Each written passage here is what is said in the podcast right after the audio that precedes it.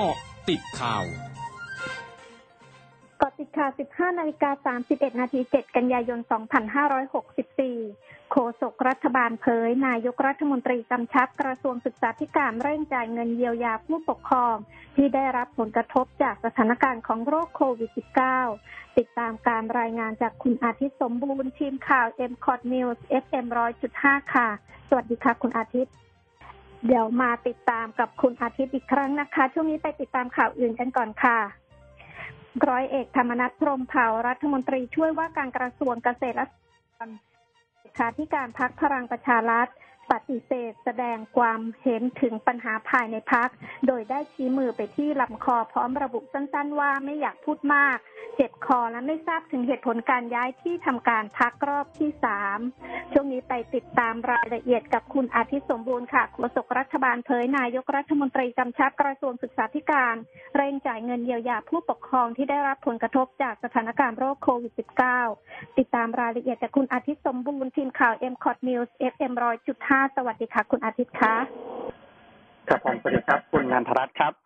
นายธนกรวังบุญคงชนะโฆษกประจำสำนักนายกรัฐมนตรีนะครับ เปิดเผยว่าพลเอกประยุทธ์จันโอชานายกรัฐมนตรี และรัฐมนตรีว่าการกระทรวงกลาโหมได้กล่าวปรารภในที่ประชุมคณะรัฐมนตรีนะครับ หลังจากที่การประชุมคณะรัฐมนตรีวันนี้ เป็นการประชุมแบบเต็มคณะครั้งแรกนะครับ โดยขอให้รัฐมนตรีทุกคนปฏิบัติตัวภายใต้มาตรการด้านสาธารณสุข อย่างเข้มงวดสูงสุดนะครับ และให้ร่วมกันเดินหน้าภารกิจของกระทรวง และนโยบายของรัฐบาลในการขับเคลื่อนเศรษฐกิจและสังคมในแบบวิถีใหม่ เพื่อให้เกิดประโยชน์สูงสุดกับประชาชน ทั้งในวันนี้และในอนาคตนะครับลดช่องว่างและความเหลื่อมล้ำรวมถึงเดินหน้าพัฒนาประเทศให้มั่นคงและมั่งคั่งต่อไปครับพร้อมกันนี้ยังกล่าวนะครับ ว่านายรัฐมนตรีได้สั่งการให้กระทรวงศึกษาธิการเร่งรัดจ่ายเงินเยียวยาผู้ปกครองรายละ 2,000 บาทให้เร็วที่สุดนะครับซึ่งมีผู้ปกครองที่เข้าเกณฑ์ทั้งหมดจำนวน 11 ล้านคน โดยขณะนี้ก็ได้โอนเงินไปแล้วกว่ารายละ 60ขณะเดียวกันก็ได้มีการกำชับให้กระทรวงการคลังนะครับ ได้มีการทบทวนมาตรการที่เกี่ยวกับบัตรสวัสดิการแห่งรัฐ รวมถึงโครงการคนละครึ่ง โดยขอให้มีการเสนอมาตรการอื่นๆ เข้ามาเพิ่มเติมนะครับ เพื่อให้ประชาชนได้ประโยชน์มากขึ้น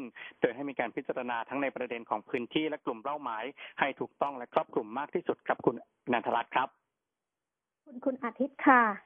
นายธีรพงษ์วงศิววิราช เลขาธิการคณะรัฐมนตรีระบุกรณีคณะรัฐมนตรีเห็นชอบยกย้ายให้ไปดำรงตำแหน่งที่ปรึกษานายกรัฐมนตรี สลับกับนางนัจจารีอนันตสินผู้ทรงคุณวุฒิพิเศษประจำสำนักนายกรัฐมนตรีว่า การยกย้ายดังกล่าวถือเป็นเรื่องปกติที่จะสลับหมุนเวียนตามหน้าที่ราชการ โดยตนเองจะครบวาระการดำรงตำแหน่งเลขาธิการคณะรัฐมนตรีในช่วงต้นปี 2565 ซึ่งเป็นการต่ออายุมาแล้วหนึ่งปี ดังนั้นจึงมีการพิจารณาโยกย้ายสลับกัน อีกทั้งอีกทั้งหากโยกย้ายช่วงปลายปีจะเป็นเรื่องยากกว่าช่วงนี้ และนางนัจจรีก็เป็นผู้มีความรู้ความสามารถและมีฝีมือ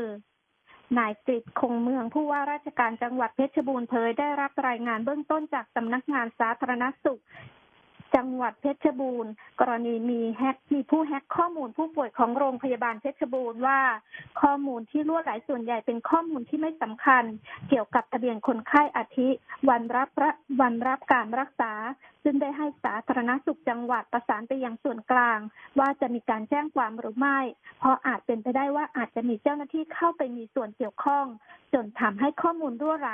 พร้อมเผยจากการตรวจสอบขณะนี้ยังไม่ทราบว่า ข้อมูลที่รั่วไหลถูกนำไปใช้ในในวัตถุประสงค์ใด แต่ยืนยันว่าจะต้องหาตัวผู้กระทำผิดมาดำเนินคดีให้ได้ ช่วงหน้าคืบหน้าข่าวอาเซียนค่ะ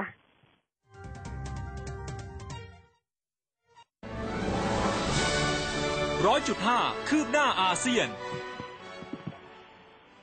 ณะทำงานป้องกันและควบคุมการระบาดของเชื้อโควิด -19 ของรัฐบาลสปปลาวเผยวันนี้ พบผู้ติดเชื้อโควิด -19 รายใหม่ 307 ราย โดยในจำนวนดังกล่าวเป็นผู้ติดเชื้อที่มาจากต่างประเทศ 221 ราย ซึ่งพบในแขวงสวรรณเขตมากที่สุด 195 ราย ขณะที่สปปลาวมีผู้ติดเชื้อสะสม 16,365 ราย เสียชีวิตทั้งหมด 16 ราย นอกจากนี้คณะทำงานกล่าวว่าสปปลาวยังคงติดตามเฝ้าระวังผู้ที่เดินทางเข้าประเทศอย่างต่อเนื่อง ซึ่งจนถึงขณะนี้ยังไม่พบผู้ติดเชื้อโควิด -19 สายพันธุ์มิวจากผู้ที่เดินทางเข้ามาในสปปลาว หลังจากพบใน 42 ประเทศทั่วโลก สื่อญี่ปุ่นรายงานว่ารัฐบาลญี่ปุ่นร่างแผนการเกี่ยวกับการใช้วัคซีนพาสปอร์ต เพื่อจุดประสงค์ทางพาณิชย์เช่นการเข้าร้านค้าต่างๆ และการใช้บริการ ซึ่งเป็นส่วนหนึ่งของการพยายามในการทำให้กิจการด้านเศรษฐกิจและสังคมภายในประเทศ กลับมาเป็นปกติหลังจากตกอยู่ในภาวะซบเซายาวนาน จากการระบาดของเชื้อโควิด -19 ทั้งหมดคือเกาะติดข่าวในช่วงนี้นันทรัตน์คงนินรายงานค่ะ